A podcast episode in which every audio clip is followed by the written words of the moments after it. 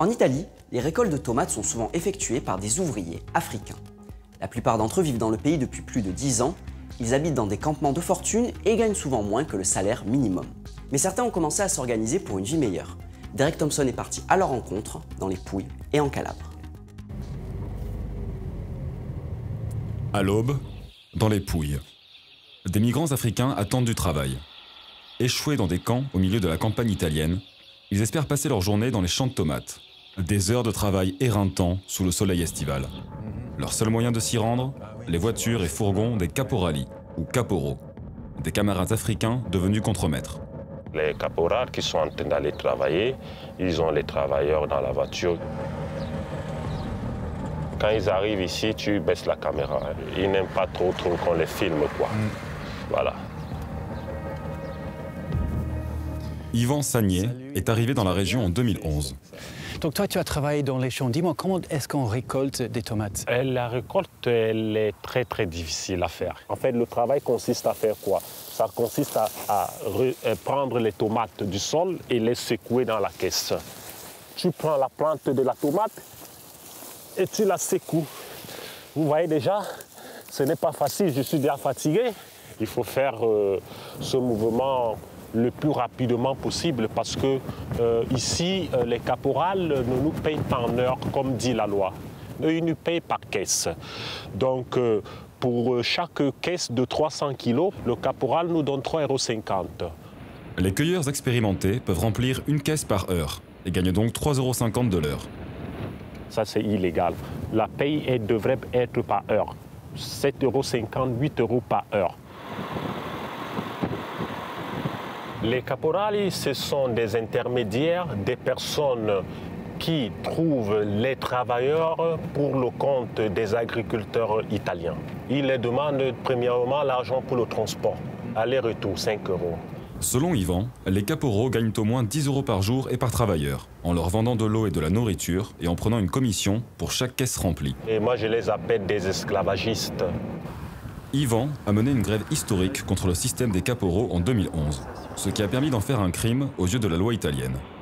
En principe, les quelques 50 000 travailleurs saisonniers venus d'Italie, d'Europe de l'Est ou d'Afrique qui rejoignent les Pouilles en été ne devraient plus être exploités. Mais dans les faits, c'est loin d'être le cas. Ça, c'est un champ ici avec euh, de- les travailleurs et les camions qui viennent prendre le produit, la tomate. Ça, c'est un champ de, de tomates avec euh, les camions et les, les voitures des, des caporales. On va voir, on va aller là-bas. Mais un 4x4 Audi s'approche de nous. Non, il a dit qu'on ne peut pas ça- ça s'approcher, que le propriétaire de son est dans le coma à l'hôpital et que ce n'est pas, c'est pas juste. Le chauffeur nous renvoie vers un autre champ. Nous essayons à nouveau, mais le superviseur italien nous demande de partir. On a perdu assez de temps. On dit- Yvan nous explique le fonctionnement du système. Juste après le, patron, le propriétaire, l'agriculteur, on retrouve euh, le, capot blanc, l'homme de confiance, disons, du propriétaire. Ce capot blanc euh, également a un collaborateur qui est généralement, qui est le capot noir, qu'on dit en, en italien caponero. Il y a également la mafia, c'est un système hiérarchique. Ouais. C'est-à-dire que les caporales travaillent pour eux. J'ai eu des menaces de mort avec le pistolet, euh, on m'a survécu. C'était des Italiens, des- C'était des des, Blancs. Italiens, des Blancs. Ils avaient une belle voiture, euh, 4 4 4 Nous passons à nouveau devant le camp de migrants, le Grand Ghetto. Pendant des années, ce camp était le plus grand d'Italie, avec 5000 personnes au plus fort de la saison des tomates. Malgré son démantèlement il y a deux ans après un incendie, les travailleurs y retournent progressivement. Ils viennent du Mali, ils viennent du Sénégal, ils viennent de la Côte d'Ivoire, euh, du Cameroun, euh, voilà, ce soit du Burkina Faso, de la Gambie. Beaucoup de travailleurs nous disent qu'ils apprécient les caporaux. Ces personnes n'ont pas de choix parce qu'ils doivent aller travailler.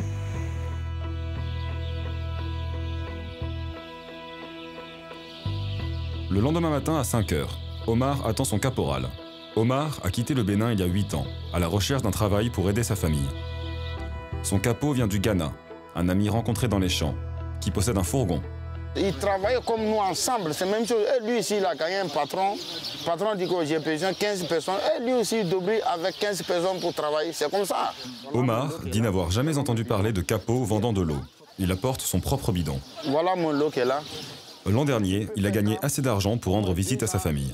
Son fils avait 9 ans quand il est parti, 17 quand il est revenu. Ils étaient venus pour me cueillir à l'aéroport. J'étais très, très, très content même. Très, très, très content. Là. Il est beau, il est grand. Grandi même là, il n'est pas reconnu. C'est ma femme qui m'a dit. Comme ses camarades, Omar envoie de l'argent à sa famille tous les mois. C'est une grande famille. Oui, oui, oui. Et to- toi, tu es la seule qui travaille en Si c'est moi seul qui est sorti à l'extérieur. Eh, mais il compte sur moi quand on soit. Bientôt même la fête arrive, je suis en train de préparer pour les amener là et puis s'acheter des moutons. et- Il suffit que je gagne quelque chose.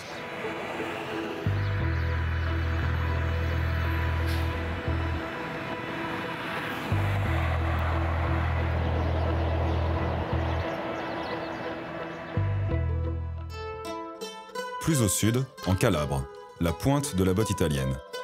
Les villes s'accrochent aux falaises, les terrains sont escarpés, mais le sol est fertile pour les oranges, les citrons et les clémentines. Malheureusement, la saison des agrumes est terminée.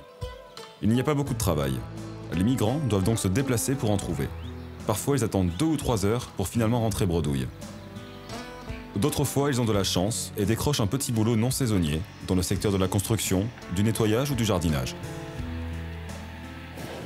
Salut Ismaël. Ouais, tu vas salut, bien salut. Dis-moi, où nous sommes-nous maintenant Nous sommes à euh, Tenda, Tenda Police de San Fernando.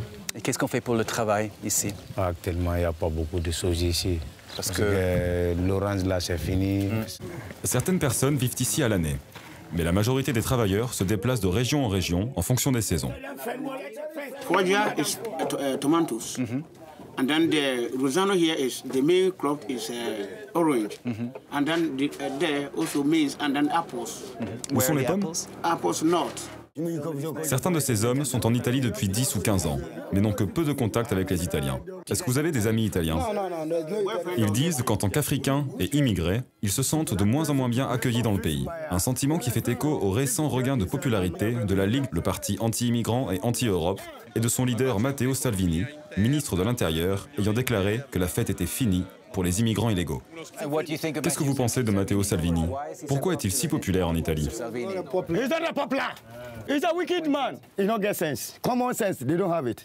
Débarquer dans un nouveau camp peut être difficile, mais les nouveaux arrivants ont eu ici quelqu'un vers qui se tourner. Un jeune Malien appelé Soumaïla Sako. Il était bien, il était bien, il était gentil. Soumaïla a donné à Ismaël un lit dans son abri et a commencé à en construire pour d'autres nouveaux arrivants. C'est sa quatrième abri, ça. La nuit du 2 juin, qu'est-ce qu'ils cherchaient Non, il cherchait du tôle, là, des tôles, des anciens tôles. Là, Pour les murs et les pour toits les et tout murs ça. aussi. Ici, Mais Soumaïla n'est jamais revenu. Avec ses deux amis, ils sont allés en vélo jusqu'à cette usine abandonnée, saisie en 2011 dans le cadre d'une enquête sur la mafia. Il était environ 18 heures. C'était en plein jour. Euh, c'est- complètement abandonné. Il est venu ici pour chercher seulement eh, cinq tôles pour faire de sa baraque. Mais il y a une monsieur qui était en haut. Donc lui, il a visé, mais il a arrêté. Là où il y a les, Là- les là où il y a bâtiments, les bâtiments. ah, sur la falaise. Sur la flèche, là-bas. L'homme était le neveu d'un des anciens propriétaires. Il a ouvert le feu avec un fusil de chasse, manquant de peu l'un des amis de Soumaïla. Ouais. Soumaïla était déjà à l'intérieur de l'usine. D'accord, quand ils ont entendu le premier coup, maintenant Ismaël il voulait sortir.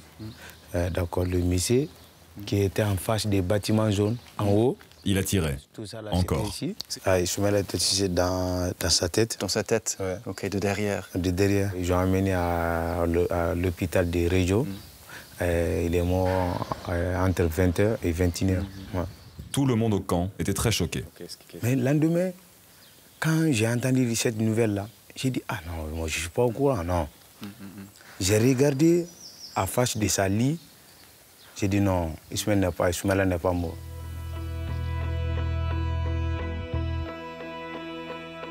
Soumaïla Sako aidait aussi les travailleurs à s'organiser, avec le leader syndical Aboubakar Soumaoro. Se Soumaïla Sacco, un migrante, un bracciante, uno sfruttato, un attivista sindacale, un fratello, un uomo. Abou, un Ivoirien qui a lui-même passé deux ans dans les champs, organise une manifestation à la mémoire de Soumaïla. aspetta l'altro. Sì, sì, sì, aspetta. Wilson, il y a combien de places là 5, 6. Dans le bus, les manifestants sont enthousiastes, mais aussi en colère. Regarde mon frère, il n'a rien fait du mal. Ils ont tué seulement parce qu'il est noir. On réclame justice parce que aujourd'hui c'est lui, demain ça peut, ça peut être, ça peut être nous.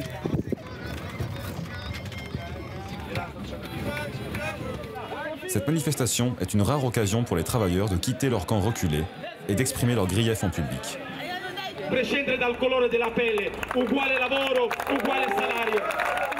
Abou mène les efforts de l'un des principaux syndicats italiens pour que les travailleurs africains s'organisent. Son syndicat a commencé à recruter des délégués comme Soumaïla dans des camps à travers le pays.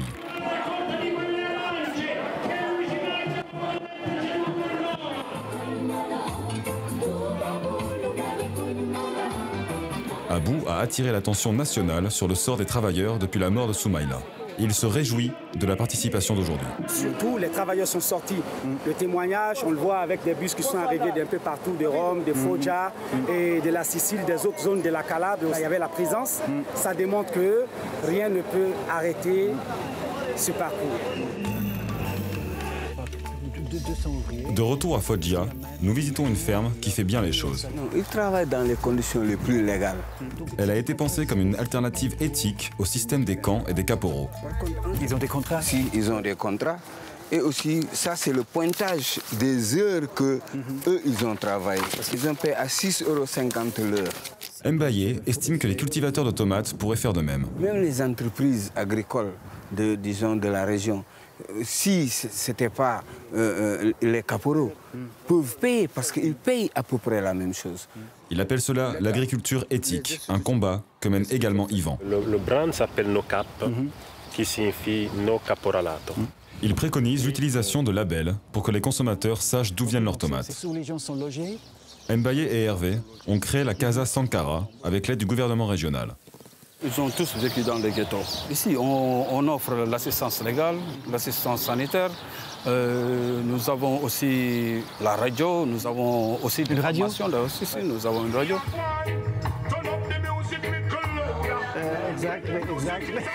La Casa Sankara offre un refuge aux 400 personnes qui ont la chance d'y trouver une place.